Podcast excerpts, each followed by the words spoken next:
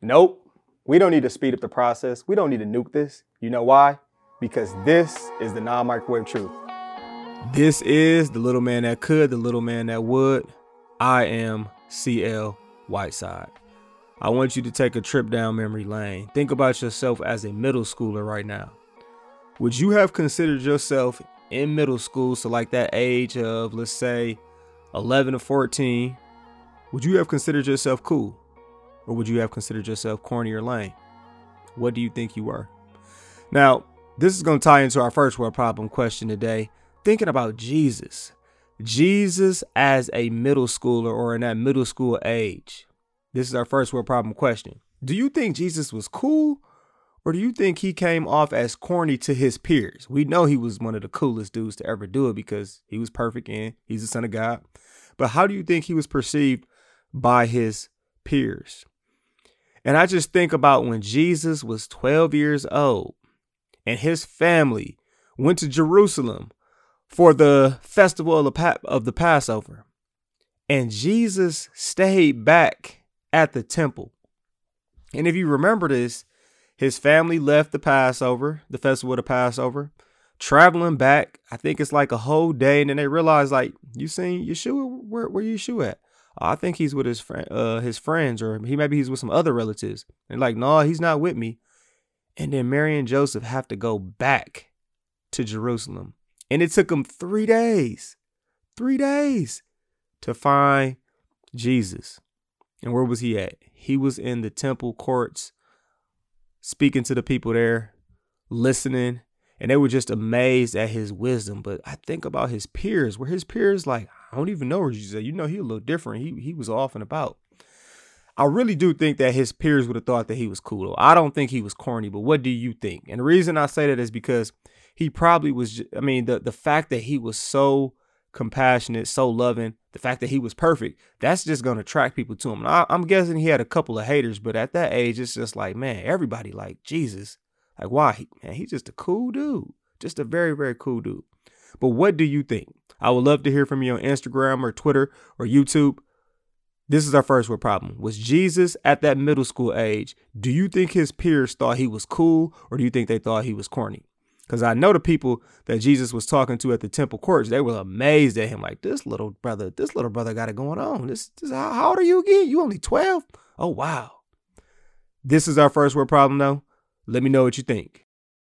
It is dinner time.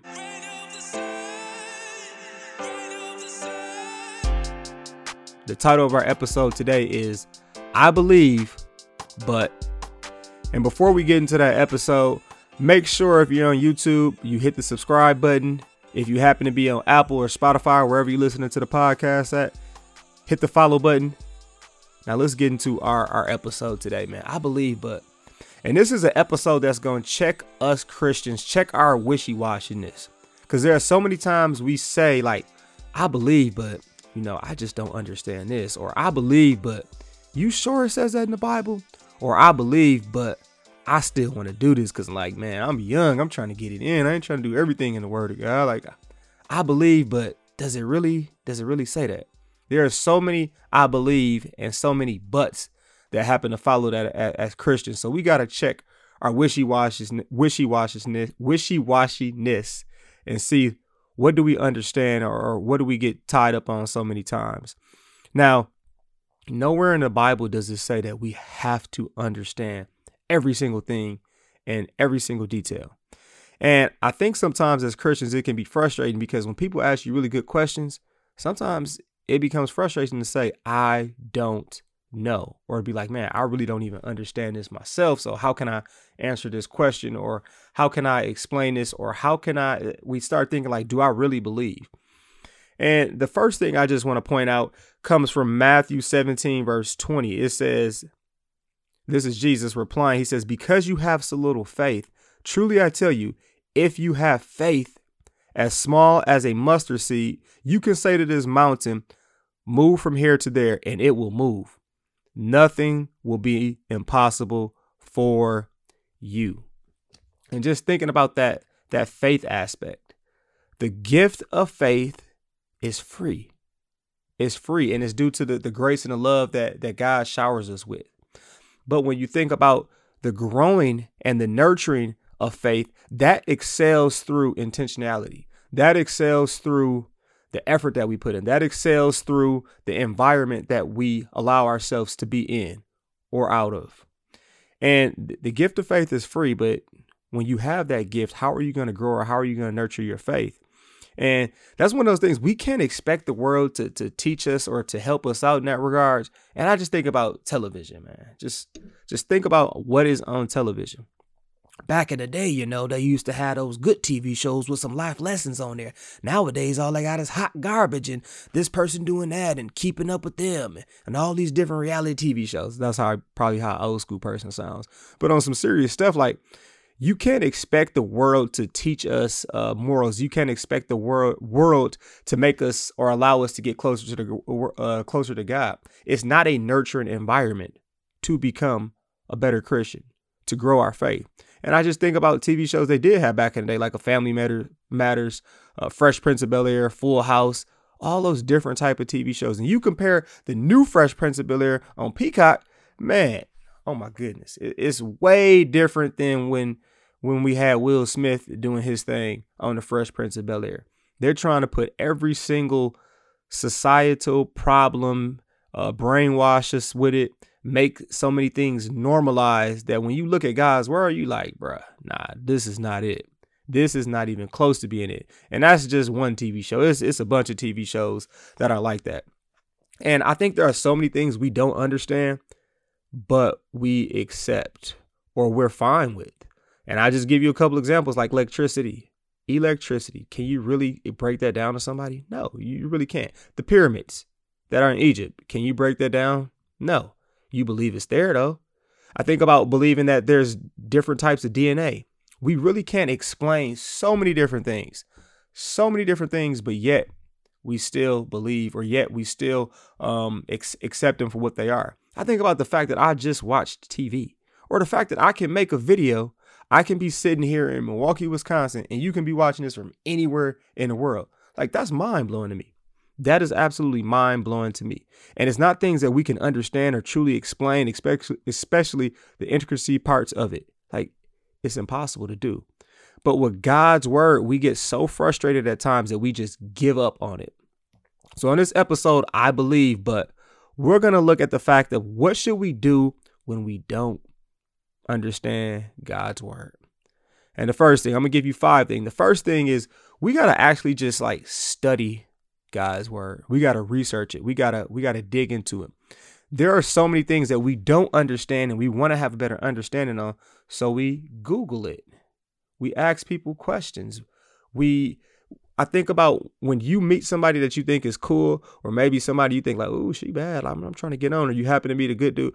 Some of us will literally go and research everything about them, check all their different social medias. We will know so much about that person, but that's not something we do with God's word.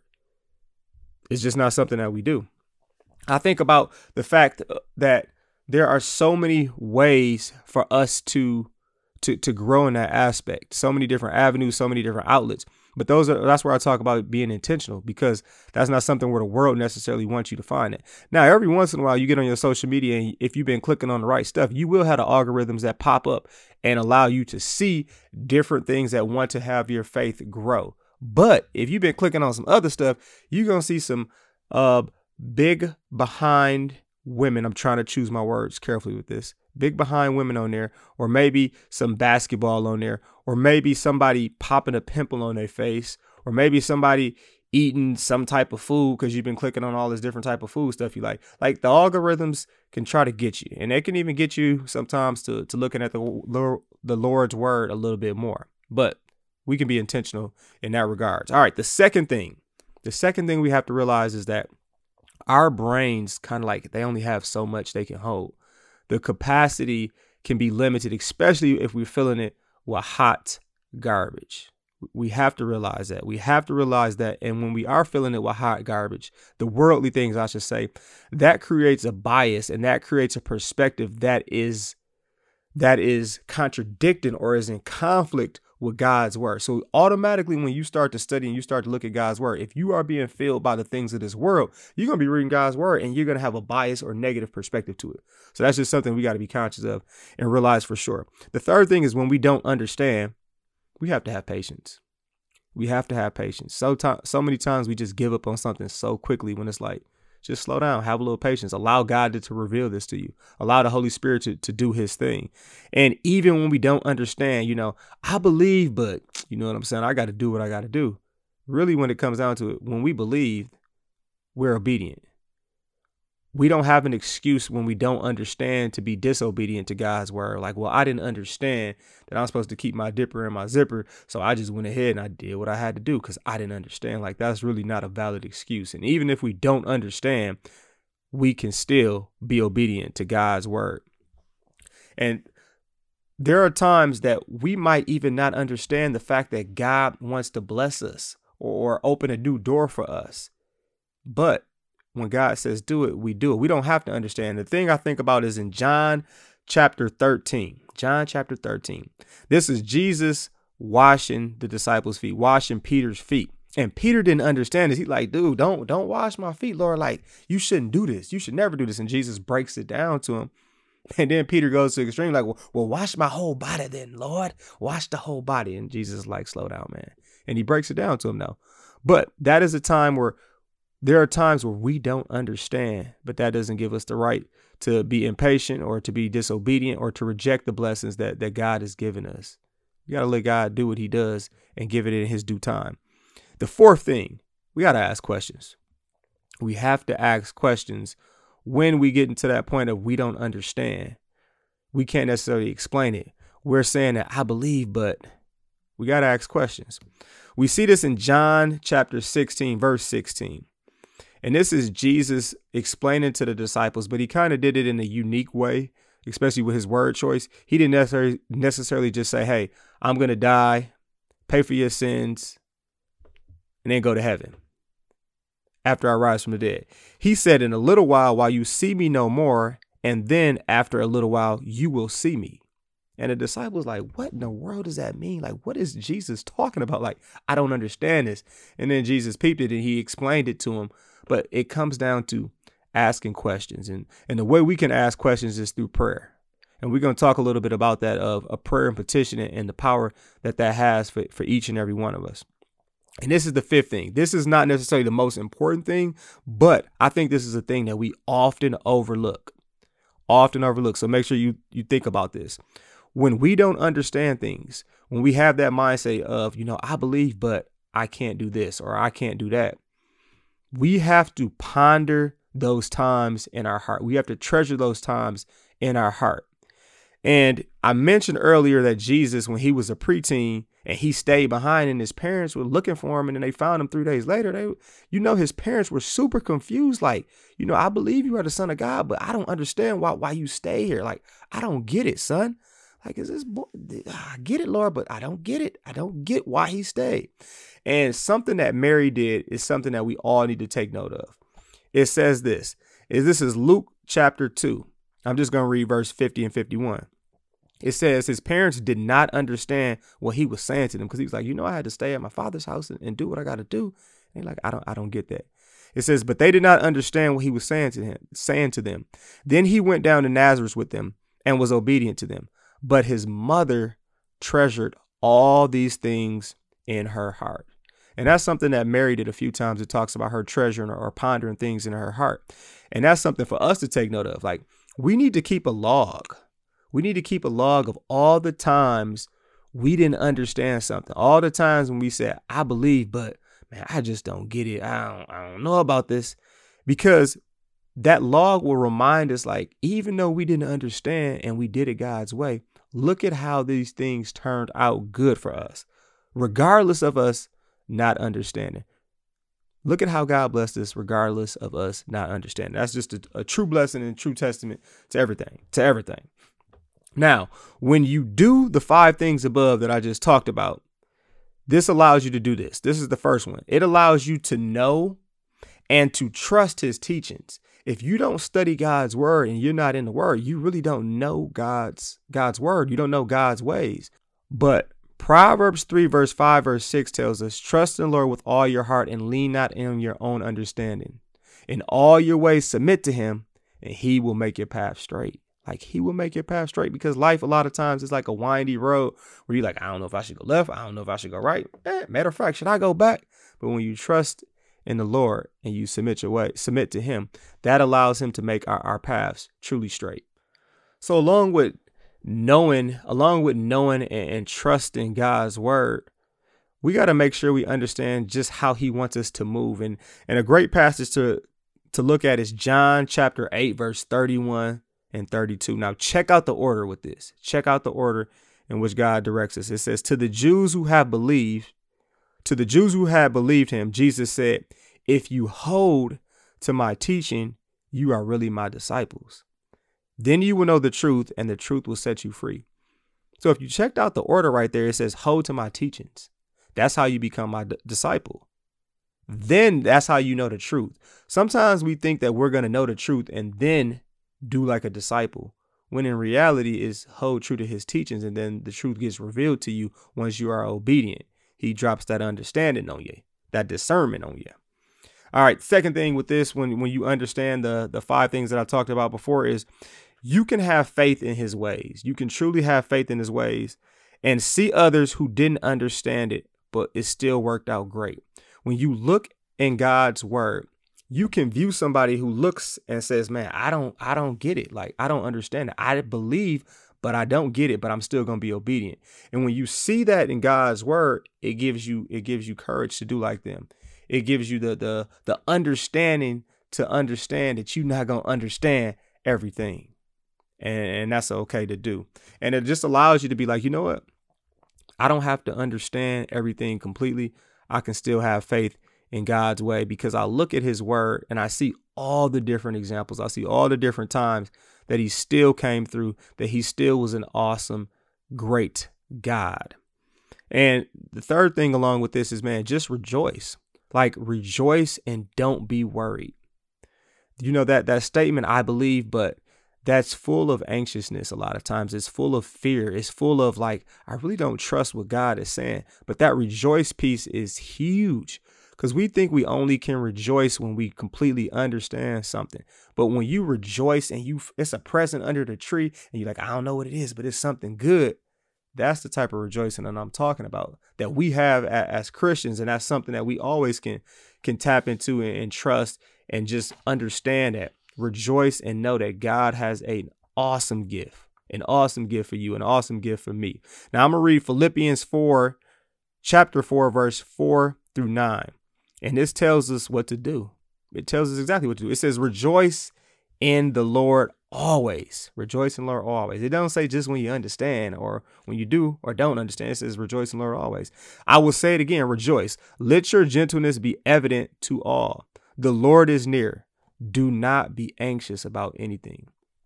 How many times are you anxious? Usually you anxious because you don't have an understanding or you're fearful about something or you don't think that that present is going to be a good present. You you just don't know. Do not be anxious about anything but in every situation by prayer and petition. By prayer and petition. So we got to stay in prayer and we got to stay in petition with that. With thanksgiving, present your request to God. So that's the time that we take that stuff to God, especially when we don't understand, and just being uh, having a heart of gratitude, a mind of gratitude. Now, what would this result in? And the peace of God, which transcends all understanding, the peace of God, which transcends all understanding. What does that do? That guards our hearts and our minds in Christ Jesus. Then he goes on to say, finally, brothers and sisters, whatever is true, whatever is noble, whatever is right, whatever is pure, whatever is lovely, whatever is admirable, if anything is excellent or praiseworthy, think about these things. Now, think about the things that are listed versus getting frustrated or, or anxious about not understanding this or not understanding that. Like, that's a completely different mindset. I'll keep going though. Whatever you have learned or received or heard from me this is Paul or seen in me put into practice, and the God of peace will be with you. Think about that. The God of peace. He put an emphasis on oh, the God of, peace. Even though it's a storm, even though it's chaotic, even though we don't understand, we still have a God of peace. Now, in this conclusion, I want to I want to bring this to you and make this point that it's almost guaranteed that there will be a point in time where you say, I believe, I believe, but I just don't get God's love for me. Like, I just don't understand God's love for me. And I just want to point out something. The, the one of the most important things is that God is love. Like this really can't be understood though. This is a super hard concept to try to understand and to fully grasp all the time. But when you get in this word, it can be proved. It's obviously evident. And like I mentioned some of those things before that I know are true, like the TV can go play somebody from a whole nother country. This is evident and this is true. And this is something that I that I can see, especially when I'm digging into God's word. And we got to understand this too. God's love is actually irrational. It's actually it's actually crazy because every single one of us has done the exact opposite of what he has told us to do. All of us have have cheated on him. All of us have treated him like a fourth class citizen. All of us have placed something above him and none of us can repay him back truly. So that just is something that's super hard to comprehend when you when you think about it like that. And very few things in this world like actually nothing in this world can compare to God's love. We try to do it with different analogies and different things, but nothing compares to God's love. So that's another thing that makes it super hard. But to wrap this up, I want to leave you with this. This is from First John 4, verse 9 and 10. This is how we know that God loves us. It says, This is how God showed his love among us. He sent his one and only Son into the world that we might live through him. This is love. Not that we loved God, but that He loved us and sent His Son as an atoning sacrifice for our sins. And this is the non microwave truth. Thanks for joining me on this episode of I Believe, but think about the buts that we have at times that we want to make it seem like that butt is keeping me away from God or from our relationship and, and having our, our faith grow. And just realize we can eliminate those things. Our faith can excel, our faith can grow, and God wants to build that relationship with us.